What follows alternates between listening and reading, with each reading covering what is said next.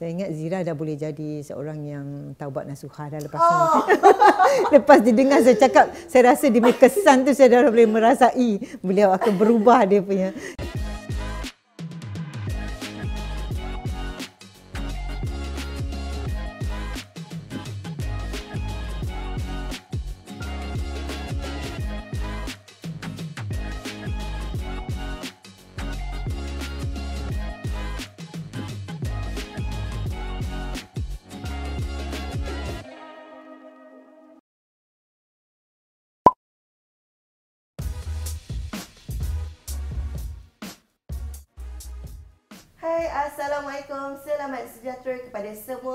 Followers keluarga. Alright, so hari ni lagi kembali lagi kita dalam keluarga talk. Ha, so hari ni uh, dah nampak kan kita punya uh, panel kat sebelah. Ha, tapi sebelum tu uh, saya nak ingatkan uh, yang mana baru masuk ni kita masuk dulu ramai-ramai. Kita tunggu dulu ramai-ramai masuk kita punya live hari ni. Uh, dan nak ingatkan uh, siapa yang belum uh, follow, uh, subscribe kita punya majalah keluarga punya social media, bolehlah uh, pergi dulu lari sekejap kan. Follow uh, kita punya IG, kita punya Facebook, kita punya uh, YouTube. Jangan lupa subscribe dan tekan notification uh, sebab banyak benda yang kami share dekat sana eh, video-video okey. Uh, okey, so sebelum kita mulakan kita punya topik hari ni, uh, nampak tak kita uh, kita punya set hari ni kan ala-ala macam kat rumah, aja kan cantik kan tempat kita. Iaitu kita sekarang ni sedang berada di uh, Raya Chulai. Uh, kita tengah uh, buat uh, kita punya live di sini. Uh, nampak kita punya set ni pun dah ala-ala rumah. Uh, Apatah lagi hotel dia. Uh, lagilah menarik kan.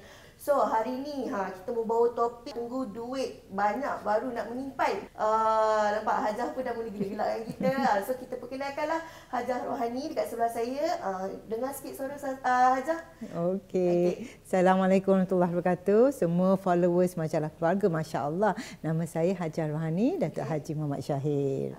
Ha, dari mana? Dari Hijrah Wealth punya, dari Katijah International Wakaf Foundation punya. Ha, dua topik cukup lah. Okay. InsyaAllah. Alright. So Haja hari ni topik kita ha, nak menyimpan. Mm-hmm. Ha, sekarang ni uh, boleh dikatakan uh, pandemik kan. Kita masih lagi pandemik. Betul. So uh, benda satu ni je lah yang paling kita terkesan sekali kan. Mm-hmm. Iaitu keuangan. Betul. Especially siapa yang uh, macam apa waktu pandemik ni uh, terkesan macam kena buang ke kena gantung Betul. ke gaji apa uh, apa tanpa gaji tu ha cuti hmm. tanpa gaji so benda tu membawa impak yang sangat-sangat besar kat uh, dekat kita semua. Hmm, betul. So macam uh, sekarang ni kan uh, disebabkan kita dah melalui fasa macam tu hmm. uh, jadi macam macam mana kita nak menyimpan hmm. tapi uh, nak menyimpan gaji kita tak banyak. So apa kaedah yang senang untuk kita buat? Itulah Zira, terima kasihlah soalan yang memang banyak kali lah saya ditanya kan bila okay. especially bila saya cerita tentang keuangan dan pertama kali keuangan ni ada dua lah dia punya formula dia kan. Okay. uh, simpanan dan perbelanjaan lah selalunya. So setiap setiap bulan bila kita dapat gaji kita ada campur. Maksudnya campur campur-campur gaji pendapatan gaji tetap gaji tak tetap mana-manalah ya. Dan uh, pengeluaran dia adalah tolak-tolak-tolak So okay. itu aja dia plus minus lepas tu kita dapat kita punya result kita kan apa hasilnya. So ada orang cakap dengan saya bila saya kata formula kekayaan tu macam mana? Ha, contohnya hmm. saya saya tanya Zira dulu boleh ha Zira? Okay. So, apa quiz quiz untuk Zira ni. Okey quiz untuk Zira mana okay. satu formula yang patut kita ikut ya? Uh, apa kita bila gaji masuk kita kata gaji ya G. Alright. Patutkah kita belanja dulu atau simpan dulu? So kalau kita G tu gaji, uh, belanja tu B katanya, okay. S tu simpan. Okay. G nak tolak B dulu ke? G nak tolak S dulu ke? Okey. So dari gaji tu kan? Aha. Gaji tu kalau macam Zira lah. Aha, betul betul pakai. Kalau Zira lah. Ha, secara natural. ha, nak nak nak nak senang kan? Hmm. Kalau Zira gaji tolak dulu semua pembelanjaan Aha, yang wajib betul, dulu betul. macam bayar hmm. semua benda. Then uh, ambil duit tu simpan mm-hmm. dan yang selebihnya baru belanja. Ah. Uh, tidak ada target untuk menyimpan. Betul. Alright. So awak punya formula apa tadi? G tolak apa? G tolak uh, pembelanjaan. B lah ha, uh, barulah, B, equals simpan. simpan. Ha. Uh, okay. Yalah ya, that, that is your formula is G tolak B equals simpan. Okay. Um, so jawapannya adalah Ya. Yeah. Brand. Salah oops. Sebabnya memang kalau kita baca tapi tu memang uh, Zira tak usah rasa bersalah sebab okay. itu adalah memang tabiat orang kita. That means yeah. I would say lebih kurang 90% lah orang kita ikut formula alright, tu. Alright. Sebab bila kita sampai je bulan gaji, terima gaji, apa kita akan laksanakan sekarang sebab ada teknologi internet banking, okay. kita akan terus transfer-transfer bayar-bayar uh-huh. yang wajib kan bayar uh-huh. hutang ni bayar tu bayar tu and then apa yang balance barulah kita akan tengok berbelanja sikit dan akhirnya maybe kita simpan sikit. Okay. Itu adalah fitrah kita lah. Okay. Tapi kalau kita tengok dalam bahan bacaan yang saya baca, ada satu banyaklah buku akan anjurkan formula yang sebenar-benarnya yang kami namakan formula kekayaan adalah gaji tolak simpan. Equals belanja.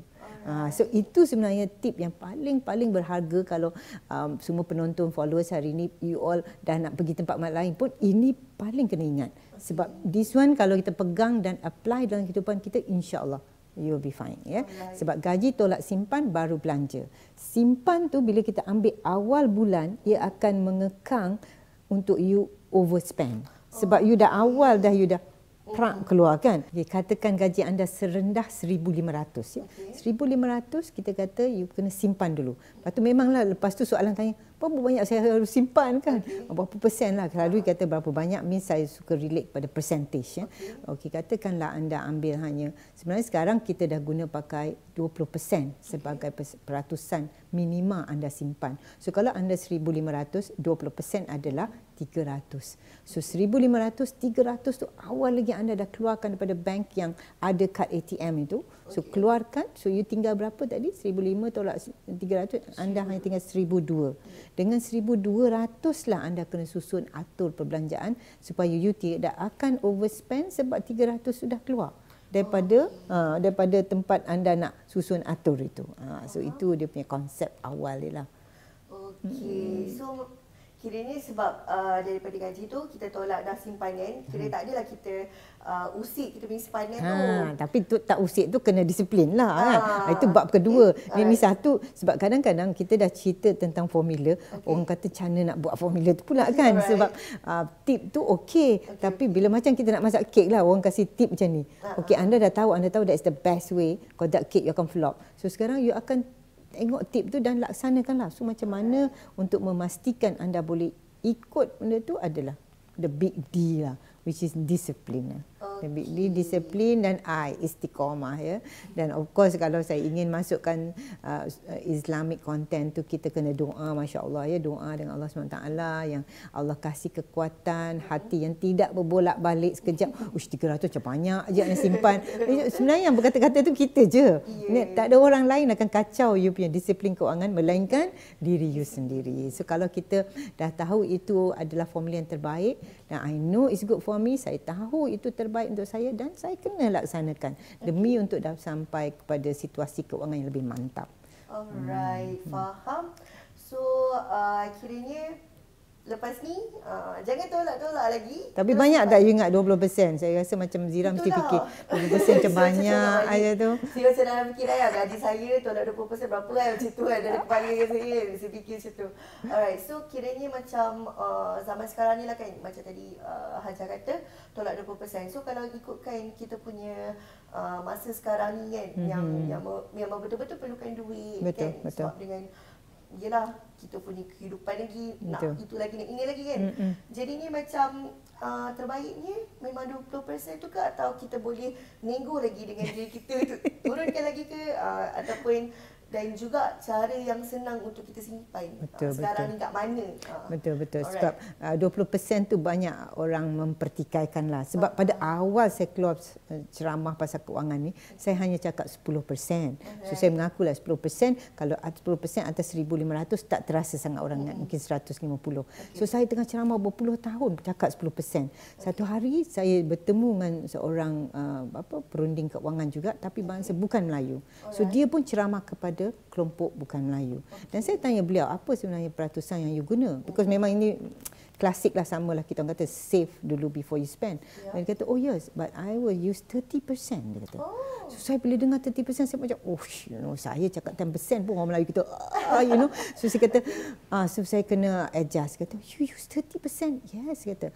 But kita sedia maklum ya EPF saja yang kita potong gaji yang kita potong 11. Ya kalau majikan kasih 13 kita dah ada sepatutnya caruman di KWSP 24% daripada gaji kita. Tu dah cantik lah orang Melayu tu je lah ya. Tu je lah saya simpanan pon. kan ah itu sebenar-benarnya. Tapi orang bukan Melayu dia buat tambah. Can you imagine dia orang ada lagi ini dah 24. Dia orang tambah lagi 30. Dia orang simpan 54% daripada gaji mereka setiap bulan. Dan kalau you you simpan 50% setiap bulan, dua bulan you dapat sebulan gaji dah. So cuba kita bayangkan eh, kita kena ikat perut kita katakan tadi pegang betul-betul 20% sebab online buat 30 okey. Okay. So saya nak nego dengan you all 10 pun saya rasa macam ish tak boleh saya kena mantapkan okay. kita punya community ya supaya kita teguh. So sekarang masa yang elok untuk kita memperbaiki keuangan kita sebab kita dah lalui zaman yang sulit insya-Allah kalau 20% ya sebulan you are looking at 5 bulan kita simpan kita dapat sebulan gaji. So sekarang setahun you kerja dengan disiplin 20% setiap bulan, you akan dapat dua bulan dan setengah gaji bonus yang you bayarkan untuk diri you. Come on children, come on kids, boleh. You all can do it, you know. You just tell yourself, saya akan ikut this one, that's it. Saya akan betul-betul budget dan nanti orang kata, gaji saya sikit, gaji sikit. Gaji sikit, you cannot tambah sangat gaji kan? Boleh kan? Korang semua pandai kan? Internet segala macam uh, dengan Instagram, apa benda gram-gram lagi dengan TikTok, maktok benda. So korang boleh buat, jual apa yang you suka because tambahan income you dapat daripada side income, itu yang you selamatkan terus simpan. Kalau you tak boleh kacau sangatlah you punya gaji yang kata oh cepat sangat gaji saya kan. Uh, okay. tapi cuba yang itu. Hmm. Alright, so macam mana pun cuba juga untuk simpan 20%. Boleh. Tak ada nego eh? Tak ada nego. Kalau boleh. So ini pun untuk masa depan kita masa juga. Masa depan, uh, betul, uh, betul. betul. Okay, so macam alright, sebelum tu kita nak cakap yang mana dekat rumah, ha, yang mana baru masuk ni boleh share dulu kita punya video. Uh, sebab kita nak cakap tentang topik penyimpanan duit ni.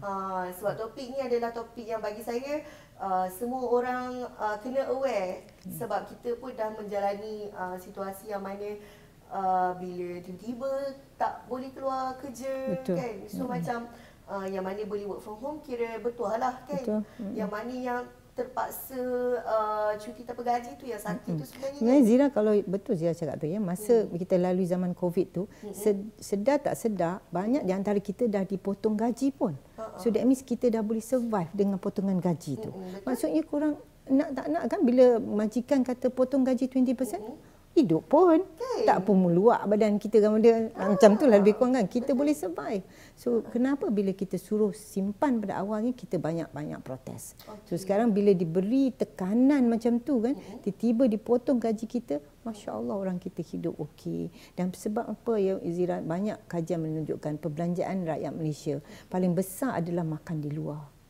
So makan di luar kan you all sedar tak sedar masa covid pun tak keluar makan kan? Okay, uh, so bila tak keluar makan you jimat masya-Allah. Uh, so you can do it. So maksud you jimat sebab you belanja di rumah saja you yes. tak keluar. Dah lah tak keluar tak belanja nak naik kereta petrol. Uh-huh. And then that's the makan di restoran di luar tu yang mahal. Betul. Hmm. Betul betul. Yalah kita waktu dulu kan kita masak lah banyak kan. Hmm. Especially kalau yang berkeluarga kan. Betul. Laki jimat.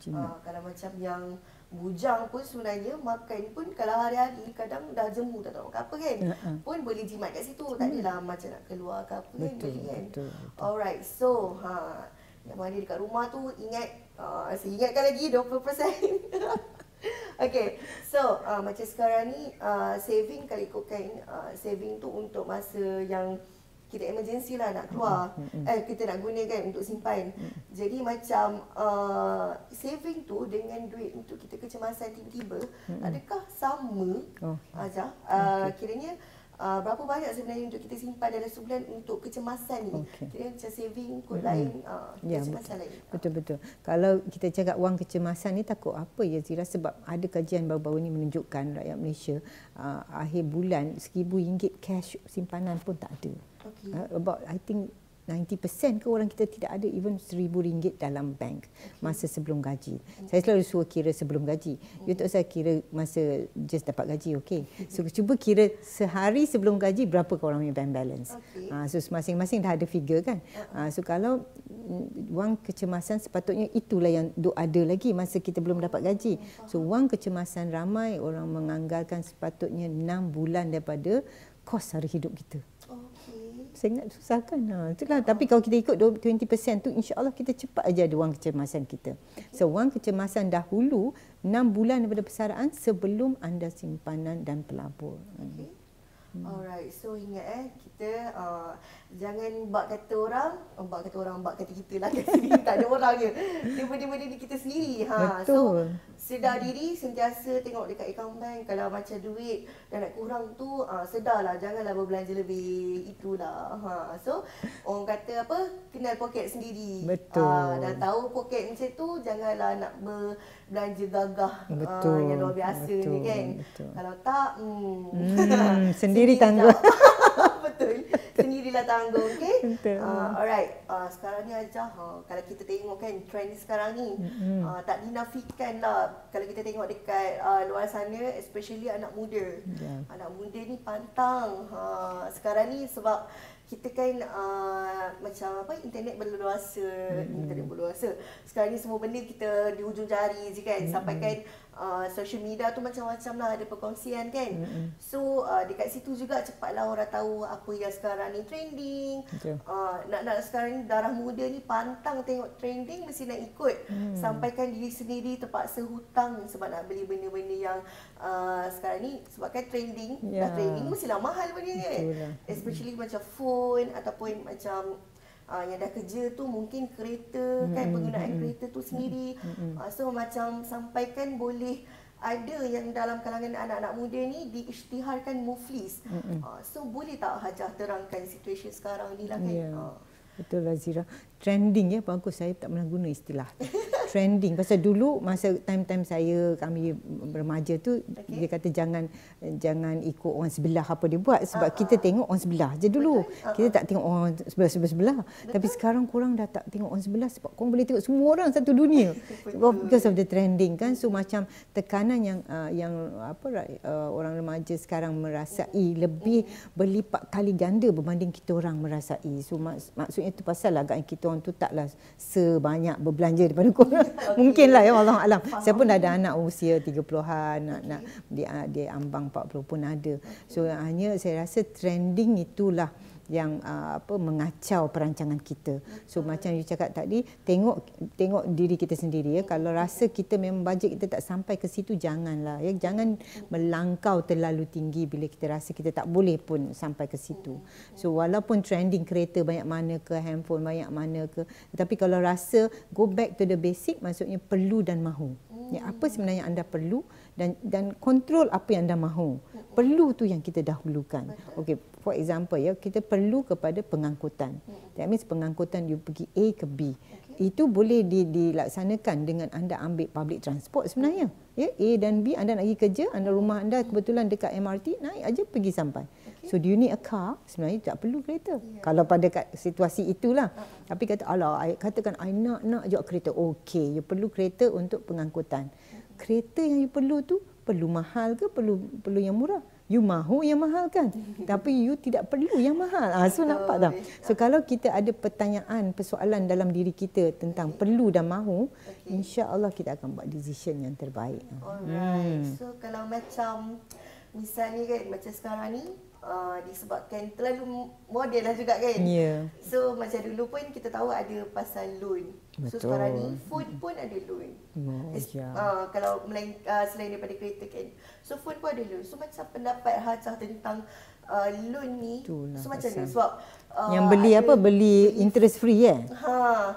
So macam beli phone pun sebabkan nak sangat phone yang ha. mahal tu buat loan. Sanggup so, dua tiga ratus sebulan. Uh-huh. Bagi saya kadang saya uh, saya lihat dua perspektif lah. Ada yang nak beli tu sanggup berhutang tapi because you pakai handphone you untuk ambil good camera uh, photo shoot of barangan you nak jual okay. dan dengan berjualan barang you mampu you membayar ansuran it's fine. Okay. So kira setiap pembelian you buat tu you kena tanya pembelian tu akan jadi you punya asset ke liability you. Alright. Okey eh, sikit saya kasih penjelasan. Dalam masa 2 3 minit ni you- you pergi buat cepat share-share video ni sebab orang nak tahu beza di antara asset dan liability. Alright. Saya dulu belajar universiti 3 tahun baru saya tahu ya. Tapi bila saya baca saya boleh jelaskan maksudnya dalam 2 minit anda faham.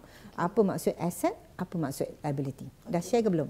Okey dah. Okey. dah share. Alright. So sekarang apa dia asset ya? Asset adalah sesuatu yang you beli atau you duit you uh, sesuatu yang you beli tetapi dia akan memungkinkan duit masuk dalam poket you. Alright. That means sesuatu you beli atau you ada tetapi akan memasukkan wang dalam poket you. That is an asset ya.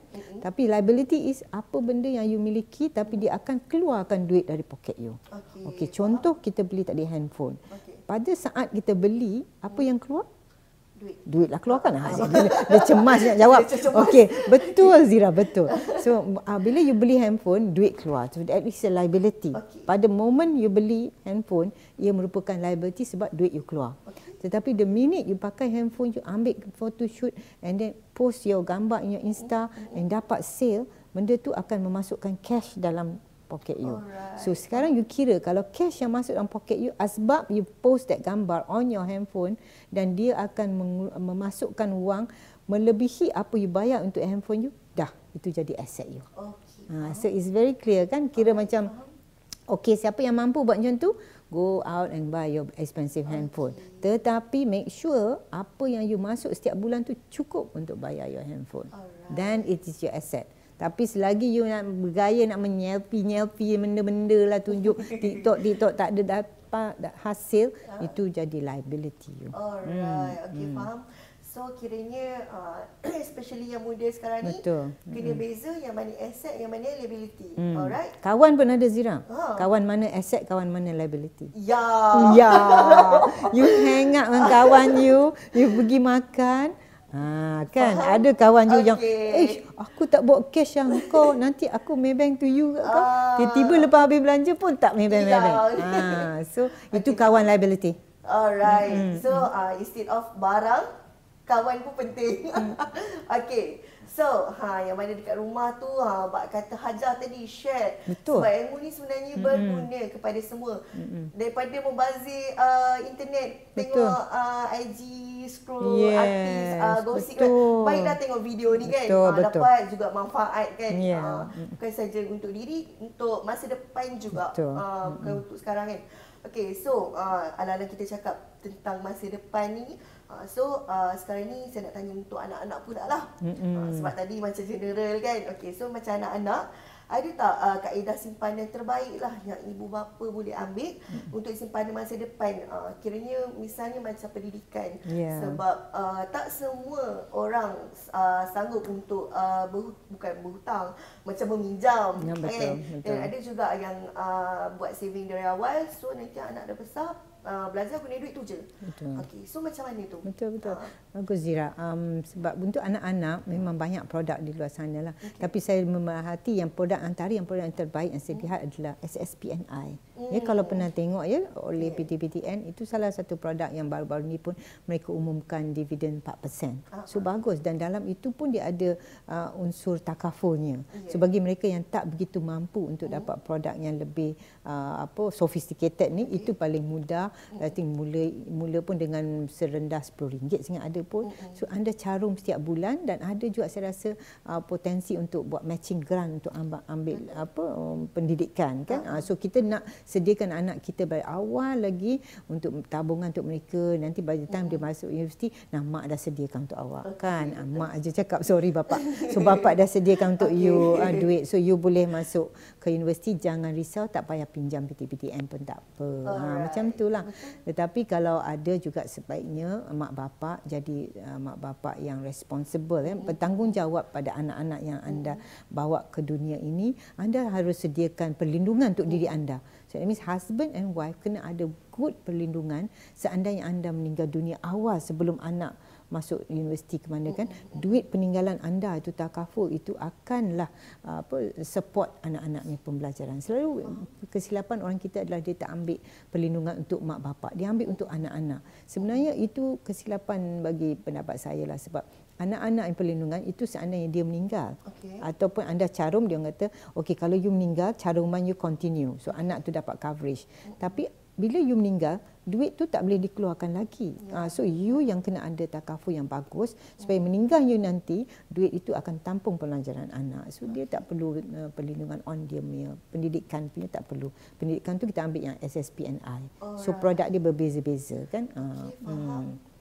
So, uh, yelah sebab sekarang ni uh, bukan macam dulu. Kalau dulu Mm-mm. maybe uh, parents perlu buka satu lagi account Mm-mm. simpan ke apa kan. Mm-mm. Macam sekarang ni dah ada tempat yang betul untuk simpan. So. Mm-mm. why not kan? Semua online aja. You buka pun tak payah pergi counter dah semua. You just I think go to I love sspni.com. You just masuk everything is online masya-Allah kan. So korang boleh buat benda-benda lain online shopping. Wow, jangan cerita. Shopping Malaysia ni online antara yang tertinggi. Yes. Ah, dan- Especially hari tu. Oh. Dan yes, dan sehari saya dimaklumkan satu kapal terbang barangan daripada China akan datang. Oh. Penuh satu plane load pasal kita punya asbab overspending. Hmm. Oh, so sekarang ni kita tak boleh bercuti, barang kita bercuti je. Ha, terbang. betul dia naik kapal terbang. Itulah kita tak boleh naik, dia yang naik. Alright, Aduh. okay, faham? Siapa yang sponsor dia naik? Kita Kita je. Okey. Duit siapa? Duit kita lah. Ya, Ah, benar. Nanti yang siapa hujung bulan makan uh, nasi je, kita Betul lah. lah, Ah, makan betul lah. Saya ingat kita berhati-hatilah macam Zira cakap tadi. Kita dapat banyak ya rezeki. Allah izin kita dapat daripada Aisina, daripada Ailestari, Pemerkasa, macam-macam program yang kerajaan roll out ya untuk kita dapat lebihan wang dalam poket kita. So berhati-hati dengan apa anda buat. Of course kita nak uh, ekonomi di Malaysia mm, apa jana balik ya dengan kita punya pembelian semua tu. Tapi pembelian tu jangan pe- pergi kepada pembaziran. Ha, itu Ya, saja. Beli dan anda guna tak apa tapi beli kadang-kadang alamak tak suka lah pula colour kan. Ha, ada yang tu alamak terbesar lah pula terkecil pula sebab beli pada pada hakikatnya masa awal beli tu niatnya diskaun. Alright. Kan? Yeah. Sebab kadang-kadang kita terpegun dengan diskaun, kita tak perlu barang tu tapi eh 70% kot. Ah, Ah. kan? Ah, macam itulah. Dia sebenarnya sebab kod tu. Ah. Ha. Dia pantang nampak word besar pula dia tulis 70 padahal Oh my itu adalah harga yang Betul, asal lepas dia ke dia. apa Ya, kan. betul. Ha. Dia dia menggaburi kita je. Okey, uh, Hajah tadi macam Hajah cakap sebenarnya ada cabaran ni untuk kita nak menyimpan ni kan. Uh, walaupun 20%. Oh, ingat 20%. Okey, so uh, sekarang ni uh, what, saya tak sure lah kan tapi uh, rata-rata lah ada juga yang macam susah nak menyimpan. Uh, so ba- bagi Hajah sendiri kan, apa cabaran yang masalah kalau uh, Hajah ada nilai kan uh, ada pengalaman um, yang melihat macam mana orang selalu uh, buatkan seorang tu macam susah lah nak disiplin nak simpan ni. Dia sebab kadang-kadang uh, macam kalau saya pun kadang yelah terlos juga kan. Sebab ter, nak nak terbeli benda lain kan. So macam terlupa nak simpan. Uh, so macam apa yang cabarannya sebenarnya? Okey lah. buatkan orang susah Saya ingat Zira dah boleh jadi seorang yang taubat nasuhah dah lepas Oh. ni. lepas didengar saya cakap, saya rasa dia punya kesan tu saya dah boleh merasai beliau akan berubah dia punya corak uh, keuangan dia. Uh, sebenarnya sebab bila kita kita semua tahu dalam diri kita yang mana paling kita lemah ya. Yeah. Aspek simpanan ke, aspek terlebih belanja ke, aspek suka berhutang ke kan. Itu adalah tabiat-tabiat keuangan yang kita ada. So da, uh, uh, uh, kalau boleh kita kita sedar yang tabiat kita yang lemah itu dan kita perbaiki. So that means simpanan kalau kita tahu memang susah sangat dan kita kena masukkan satu mandatorinya. Okey. So maksudnya okey saya kena paksa diri saya auto debit. Alright. Nah, auto debit ni memang satu feature yang baik sangat. Mm-hmm. yang memaksa kita kan. Ikat tangan kita sap terus keluar. Kan? So that means you masukkan feature tu dalam you punya internet banking mm-hmm. dan setiap awal bulan dia akan keluarkan daripada duit you terus transfer to an investment. Saya suka cadangkan investment memang amanah saham lah. That is the best. So you masuk terus transfer ke amanah saham yang banyak islamik punya di luar Okay. sana ya Uh, dan kalau kami di Hijrah Wealth kita orang buat dengan Manulife. Alright. so amanah saham tu you masukkan lepas tu setiap bulan you you tak nampak ada duit tu. Maksudnya awal bulan gaji you masuk dah benda tu dah keluar tak usah terpanjat lah. Eh asal gaji I kecil. Sebab first first memang terkejut sikit lah kan. So uh-huh. eh dah terus keluar kan. Uh-huh. Nah, so benda tu keluar you akan terpaksa mengecutkan perbelanjaan you. Uh-huh. Dan itu akan secara tak langsung menjadi you disiplin lah. Sebab bila duit tu diam dalam akaun yang sama. Uh-huh. Dan kad ATM mesin ATM berada di mana-mana. Anda nak isi minyak pun anda tengok dia kat situ. Betul. macam nak muntahkan duit anda sahaja kan? Bukan banyak yang nak telan. Yeah. tapi banyak lagi yang nak memuntahkan kan? Yeah. ha, so itu yang kita pun wow you know kena jaga diri kita dan kata okey. Saya ada. Tapi uh, saya baru-baru ni pun jumpa dengan seorang hamba Allah tu. Dia pun kata saya susah nak simpan puan tapi sebenarnya sekarang, sekarang saya buat jual-jualan kecil-kecil saya jual susu dan saya dapat banyak duit puan tapi saya memang susah nak nak simpan okay. so saya pun cakap dengan dia saya nampak dia punya kesungguhan tu tapi hmm. dulu masa saya ada matlamat macam hmm. kita nak pergi Korea nak pergi belanja tu hmm. saya simpan boleh simpan 600 sebulan puan okay. sampai aja dia punya target saya belanja pergi Korea lepas tu saya dah tak boleh tak simpan lagi mesti ada yang terkena eh terasa uh kan betul-betul. saya dapat merasai kerasaan anda itu so sekarang anda kena macam okay saya tahu itu that's my mistake. Okay. So saya kata sekarang anda tetapkan another goal ya. Hmm. If rasanya itulah untuk mendorong anda untuk capai matlamat dan set a goal. Ya letakkan goal okay next year saya nak sekian sekian. Sebab bila simpan aja tanpa goal you rasa macam alah kan okay. ha, macam tak rasa macam kenapa saya nak simpan ni kan. Uh-huh. Lagi pula kalau ada yang mendengar ni dia punya let's say tahun ini dia habis bayar untuk kenderaan punya loan. Okay. Ha, kalau ada anda di kalangan itu, mm. ha, dah mula dia nak merancang lah kan. Sebab uh setiap bulan dia dia sedap-sedap aja boleh bayar uh untuk hutang kereta 800, 600, no hal. Okay. Seribu pun boleh sebab mm. nak kereta dia suka kan. uh So sekarang bila kereta dah habis bayar, that 1000, that 800, you dah boleh simpan. Tapi tak, you nak tukar kereta pula. Hasil macam mana? Itu je. Okay. Ni mekitaran Nazira kan jadi macam leteran pula. Tapi pasal saya cakap benda ni macam puluhan tahun dah. Tapi saya rasa ada ruang untuk kita sekarang perbaiki lah. Hmm, InsyaAllah. InsyaAllah. Hmm. Okey macam tadi Hajar cakap uh, ke, uh, kira ni macam kalau susah sangat nak disiplin tolak terus daripada akaun kan? Yes. Okay. Okey so ada tak cara lain yang macam bagi Hajar yang untuk kita cipta kita punya disiplin lain. Uh, selain daripada kita tolak tu kan kotlah macam kita terus uh, transfer ke macam saya. Sebab degil sangat diri ni nak menyimpan saya tolak ke tabung haji. Hmm, uh, macam saya saya tolak. sebab tabung haji kan kita remeh sikit nak keluarkan kan? uh, so macam tu. So ada pula orang suka menabung. Betul. Uh, so macam Kak Irawan ni yang bagi hajar sendiri yang uh, okey lah untuk kita ni ke memang tolak gaji tadi lagi better? Ya, yeah. uh. it's okay. Pasal kalau Zira dah amalkan tolak ke tabung haji pun mm-hmm. okey. Tapi sekarang pun ada orang kata tabung haji dah kurang dia memang ratusan okay. kan. So maybe dari tabung haji you sekarang, you pun boleh pecah balik. Uh. So di, ni dipanggilnya uh, asset allocation, alokasi aset untuk mempelbagaikan pelaburan instrumen yang anda ada. So um, kita harap semua belajar lagi lah tentang pelaburan supaya you tahu beza di antara tabung haji, beza di antara SSPNI, mm-hmm. ya, amnas saham, emasnya, sahamnya, derivatif. Banyak lagi sebenarnya instrumen keuangan ni kita boleh belajar. Mm-hmm. Tapi kita tak nak belajar kan. Kita setakat kita tahu simpan dan belanja dan hutang aja. Ah. Sebenarnya kita punya horizon istilah-istilah keuangan tu masya-Allah banyak sangat dan saya memang ajaklah semua yang followers uh, majalah keluarga you, you all kena belajar dan kita timba ilmu keuangan supaya senang kita nak mantapkan situasi keuangan kita. Kalau tidak kan you have a good 30 years, 40 years, 50 years di depan you ya. Mm. Kalau you just buangkan masa muda ini dan yang tidak menabung dahulu. Mm. Kena tabung dahulu, simpan dahulu baru you boleh invest. Okay. Tapi sebelum invest kena tahu juga apa benda yang boleh investment ni.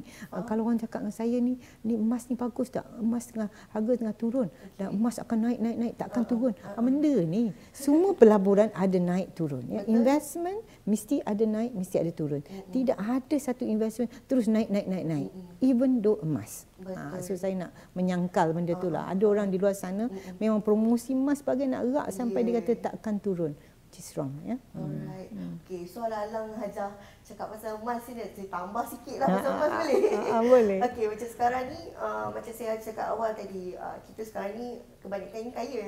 Betul, Sebab kan betul. ambil IC Sinar mm-hmm. semua kan. So uh, kebanyakan orang uh, kalau kita tengok sekarang ni kedai emas memang penuh. Betul. Sebab dapat duit tu orang beli emas sebab mm-hmm. kata nak Uh, macam nak nak, nak nak nak uh, nak nak apa nak invest duit kat situ. Mm-hmm. So macam Tapi sebenarnya niat lain pun ada juga. Yeah, betul. Dia kalau beli tak pakai tak sah Tak kan. sah. Lepas tu sekarang ni pula macam-macam jenis ada. So macam Mm-mm. bagi uh, Hajar sendiri, uh, kira ni duit yang contohlah kita keluar Aizina tu untuk invest dalam emas tu macam kita nak beli tu kan untuk simpan. Itu cara terbaik juga ke untuk simpan Mm-mm. sebenarnya? Itulah emas ni memang saya pun tak tak tak jenis yang betul-betul promosi dia lah. Okay. Tapi kalau ya sangat you nak emas, you boleh beli kalau bagi saya yang apa yang jongkong tu yang kecil-kecil Ha. atau emas ingot tu kan. Tapi benda tu pun kena pastikan ketulinan dia sebab kita pun tak tahu. Di Malaysia ni dia tidak ada pasaran emas yang standard.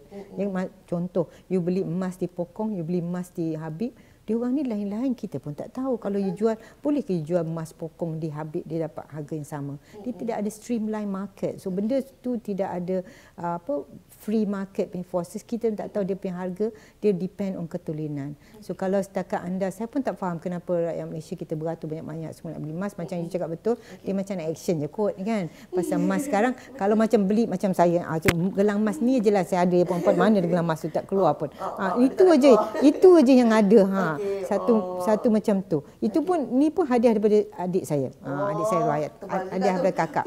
Tapi taklah berat. tak boleh rasa.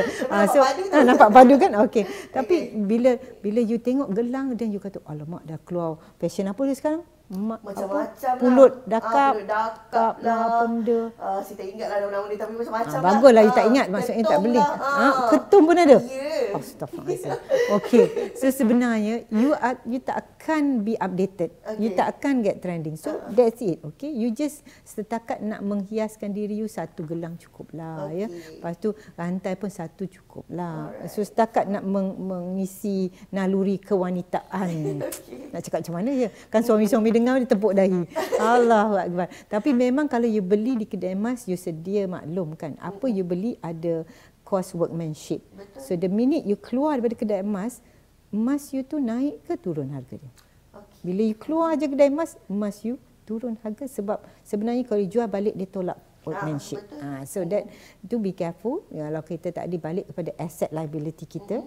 Ya bila kita beli emas, duit kita keluar kan. So emas yang you pakai tu adalah you punya liability ya. Okey. Selagi you tak jual dan dapat lebih daripada apa you beli. Okey. Ah, so itu pun boleh jadi satu uh, apa mm, satu consideration lah apa kita harus fikirkan. Faham? Okey. Okey, so yang dekat rumah tu ingat jangan lebih-lebih beli. Ha, yang mana beratur berpanjang tu fikir dulu. Pakai sebab nanti kita beli satu hal lepas tu kalau terlebih kena bayar zakat. Kena fikir juga yang tu. Ha, liability dia tu dong. Ha. Alright. So uh, macam uh, sekarang ni kita duk cakap pasal orang kan. So kita nak tahu jugalah uh, pasal hajah sendiri. Hmm. So macam mana hajah uh, amalkan untuk buat saving ni dan apa cara yang Hajah ajar untuk anak-anak dekat rumah kan uh, untuk menyimpan apa uh, kot Hajah menyimpan uh, apa mengajar dia kecil ke hmm. ha, macam mana tu Itulah anak-anak ni memanglah sebab ramai di antara mereka anak-anak saya membesar. Dengan saya terlibat dalam dunia keuangan ni. Maka bila saya ceramah dia orang akan ikutlah dan dengar. So asset liability semua tahulah tu. Tapi adakah mereka nak amal ke tidak? Kan? Ha so yang peringkat-peringkat yang dah membesar sekarang dah dah merupakan uh, dah berkeluarga tu alhamdulillah di antara mereka ada yang ikut ya. Daripada awalnya ada yang pergi sekolah uh, be- bekal, bawa bekal ya. Walaupun mungkin kita mampu nak kasih dia duit belanja tapi dia bawa bekal ya.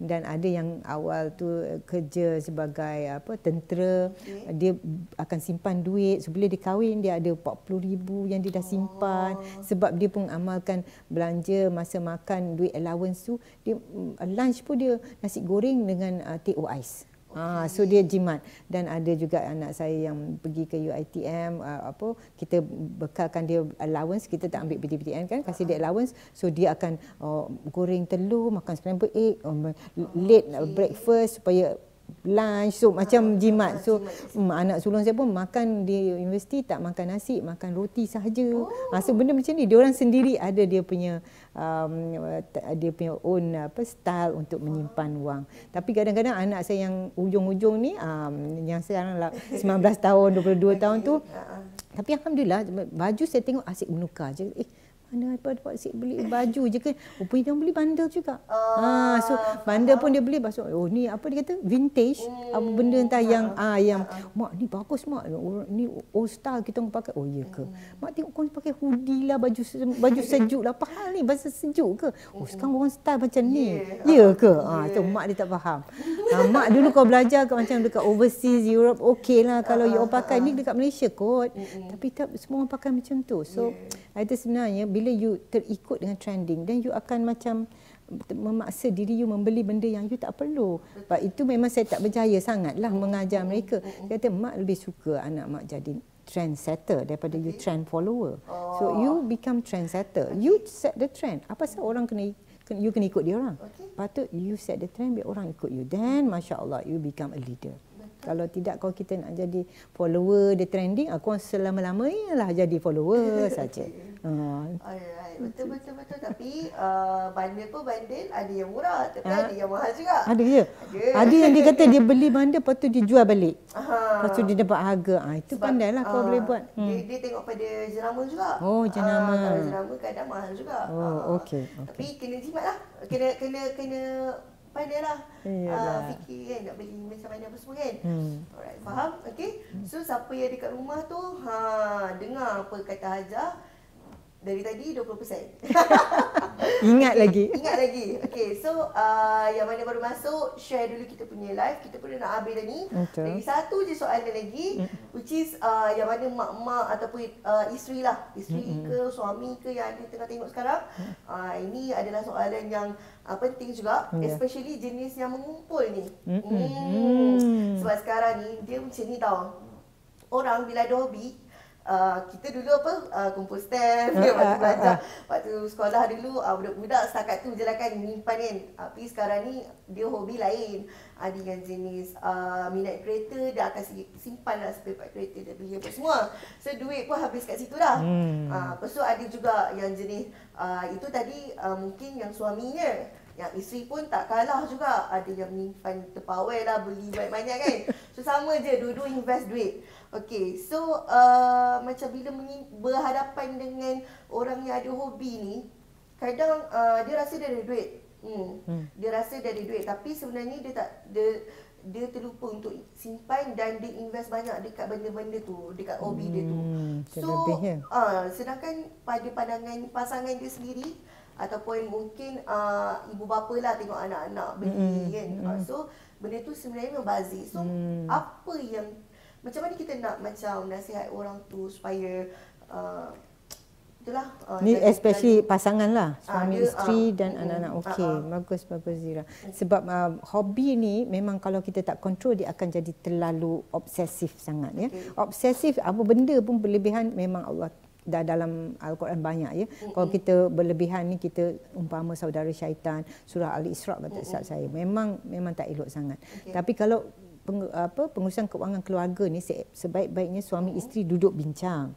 Okey bincang. Mm-hmm. Okey bang, saya tahu abang punya hobi macam ni. Okay. Hobi saya macam ni pula. Mm-hmm. Tapi kita nak nak halakan kita ni keluarga ke matlamat keuangan macam ni. Mm-hmm. Apa kata dua-dua kita cut some of our expenses okay. on this. So you kena macam telus sebab kalau tidak kadang uh, pasangan jadi tension eh, sebab yeah. eh you jangan kacau eh ini hobi saya. uh, awak pun ada hobi kan? Uh, uh, macam tu you terus start conversation macam tu. Start start dengan kita ada uh, matlamat keuangan kan bang. Kita sama-sama nak capai yang ini. Apa kata kita terus letakkan kita punya pelan tindakan dan kita akan pergi ke hala apa same mission lah kan. Okay. Uh, so saya rasa uh, kita mula kalau isteri yang bijak bijak ni dia akan cakap lah saya rasa saya akan kurangkan saya oh. pergi. Ha so dia macam mengalah dulu. So kita rasa harap-harap kita suami kita faham lah kita punya tu. Jangan you dapat suami yang tak faham saya minta maaf lah kan. Okay. Uh, so kalau dia pun sama-sama faham oh iyalah abang pun rasa abang terlebih beli kot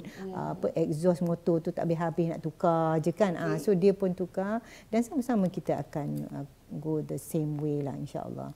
Sebab konflik keuangan sebenarnya merupakan salah satu faktor utama perceraian. Ya.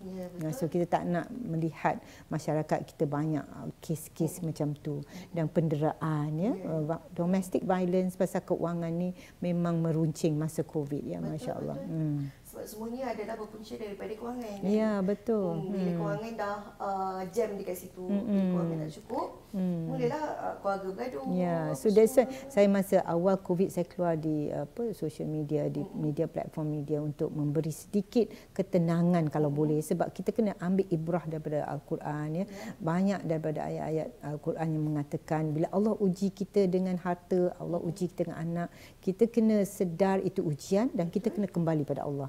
Hanya bila kita kembali pada Allah dan kita dekat pada Allah, Allah akan kasih um, solution. Sebab Allah Maha Kaya. Kita ni mana je kan? Uh, so kalau kita nak kaya sebenar-benarnya, kita kena dekat pada Yang Maha Kaya insya InsyaAllah. Hmm. Okay. So, sangat bermakna point last ni. Ya. Especially siapa yang especially siapa yang macam still lagi dalam uh, kegawatan Mm-mm, diri betul, kan. Yalah sebab kita pun tempohnya agak lama lah setahun Lama, tu betul, untuk pulih betul. kan untuk cari dapat kerja lain apa semua. Betul, betul. So macam harap uh, bolehlah kiranya apa uh, dapat dapat fikirkan masa depan macam mana lagi kan untuk cari duit apa semua. Ada ada rezeki, Ada, rezeki ada di ada, mana-mana. ada. Cumanya itulah kita kena usaha lebih. Betul, Okay. So saya rasa uh, dah habis kita punya uh, okay. untuk hari ni. Ha jadi uh, terima kasih kepada Sama-sama. Haja ha, Sudi. Ni kita nak cakap pasal buku pun lupa. Ah, boleh. Ha, ni Hmm. siapa nak beli buku ni. Okey. Apa tu? Ada apa dengan RM? Oh, Ringgit Malaysia lah. oh, Tapi ni antara buku yang saya tulis dan juga ialah ICU keuangan.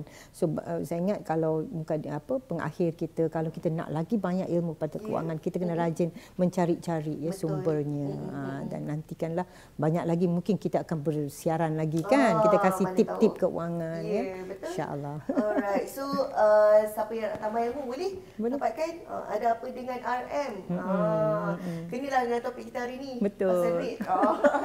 okay. So uh, uh, baru keluarkan ke? Dah lama dah. Saya sepatutnya keluarkan lagi satu persoalan tentang keuangan insya-Allah. Nanti nantikan yang itulah. Saya tengah compilekan semua soal jawab tentang keuangan dan bukukan dia. Hmm. Okey, so uh, yang mana kat rumah yang berkenan pula nampak buku Hajar ni jangan lupa dapatkan, okey? Insya-Allah. Alright, insyaAllah. Terima kasih pada Hajar sudi uh, berkongsi ilmu dengan kita hari ini. Dan juga siapa yang dekat rumah tu, uh, terima kasih sudi tunggu sampai sekarang. Ha, lama kita bersiarannya. Okay, so uh, harapnya ilmu yang kita dapat hari ini uh, dapat kita manfaatkan untuk uh, diri kita sendiri dan juga jangan lupa share kita punya uh, live supaya uh, ilmu ni bukan anda je yang dapat, orang lain pun dapat. Okay, so uh, dan juga yang dekat rumah tu uh, jangan lupa uh, yang mana belum lagi follow kita punya Instagram, kita punya Facebook, kita punya apa lagi? Uh, Twitter, kita punya uh, TikTok. Ada Oh, juga ada tapi tak berlari lah kat sana. okay, TikTok dan juga jangan lupa subscribe kita punya YouTube dan juga set notification sebab nanti kita banyaklah ba- uh, video yang kita akan share. Especially video ni pun kita akan share. Ha, so boleh tengok banyak kali. Hmm, Alright. So saya rasa tamat sini saja. Terima kasih Aja sudi uh, Hmm. Ni untuk Zira. hari ni. Oh, ya ke? Ya, untuk you. Oh, so nampak sangat lah lepas ni saya kena buat saving betul-betul. Okay, so uh, terima kasih Aja. Okay, so kita end sampai sini. Terima kasih, bye semua. Assalamualaikum.